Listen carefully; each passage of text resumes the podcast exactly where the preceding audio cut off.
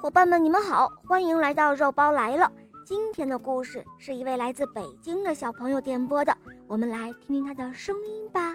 小朋友们，大家好，我叫阮小楠，我今年八岁了，我来自北京。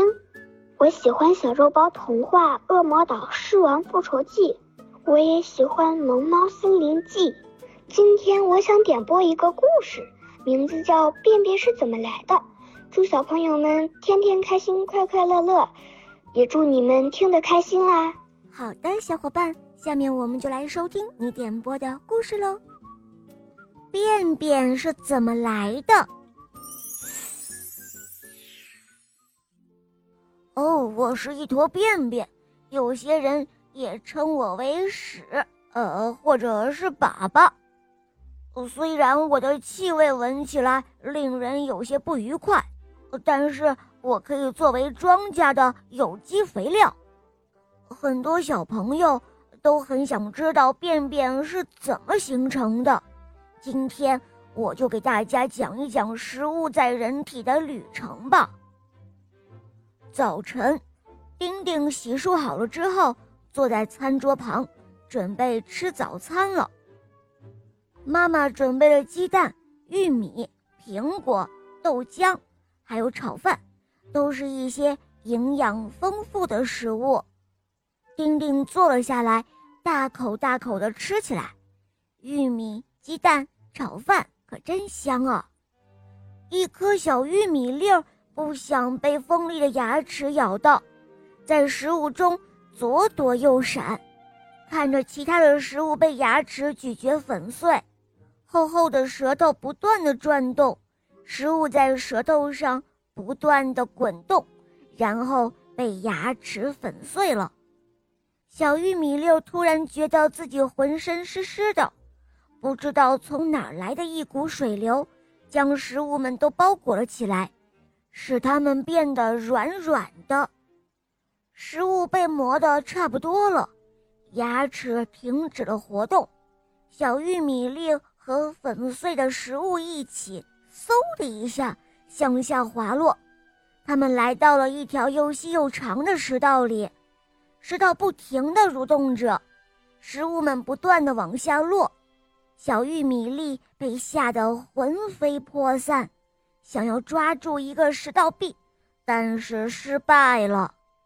接着，小玉米粒和其他的食物一同掉入了一个巨大的空间里。它们进到了长得像口袋一样的胃里面，胃壁长满了褶皱，胃不断的收缩、扩张，还产生了一些胃液。胃液使食物融化，食物变成了跟粥一样的东西，是糊状的。小玉米粒和变成粥状的食物，突然遇到了一扇打开的门。开始下坠，被胃液融化的食物进入到小肠的入口，也就是十二指肠。小玉米粒在通过十二指肠的瞬间，身上沾满了胆囊和胰腺分泌出的消化液、胆汁和胰液。经过十二指肠后，小玉米粒发现其他食物已经变成了液体。它们进入了细长狭窄的小肠中，小肠中长满了凹凸不平的小绒毛，时刻不停地蠕动着。与消化液混在一起的食物被磨得更碎了。小玉米粒在小肠内慢慢的前进，小肠中的绒毛不断的吸收着食物中的营养，被吸收了的营养的食物。开始变得干巴巴的，小玉米粒通过了好几道弯弯曲曲的隧道，都有一点绕晕了。终于绕出小肠了，小玉米粒来到了一个比小肠宽敞多的地方，那就是大肠。大肠内住着许多大肠杆菌，它们将进入了大肠中的食物残渣破坏成更小的颗粒。大肠开始吸收水分了，食物残渣慢慢变得干燥了，营养和水分都被吸收完的食物残渣聚集在大肠的末端。经过了长途跋涉的小玉米粒已经完全没有力气了，它疲惫地混在食物残渣中。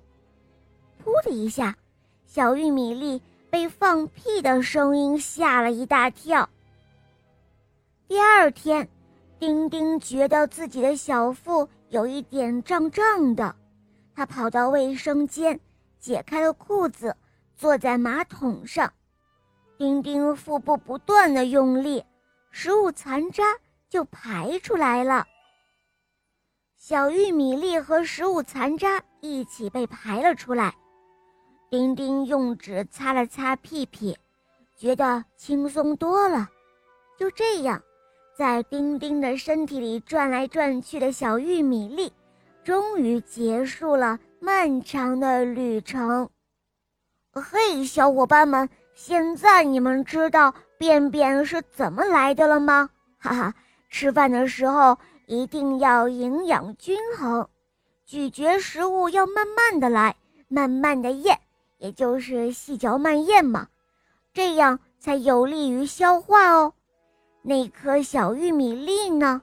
嗯，碰到别人就要讲起它在人体内的神奇旅行了，哈哈哈！好了，伙伴们，今天的故事就讲到这儿了。阮小楠小朋友点播的故事好听吗？嗯，你也可以让爸爸妈妈帮你点播故事哟。更多好听的故事，赶快关注肉包来了，一起来收听小肉包的《萌猫森林记》，小伙伴们不要错过哟。好啦。小宝贝，我们一起跟小朋友们说再见吧，好吗？小朋友们再见啦！嗯，伙伴们，我们明天再见，拜拜。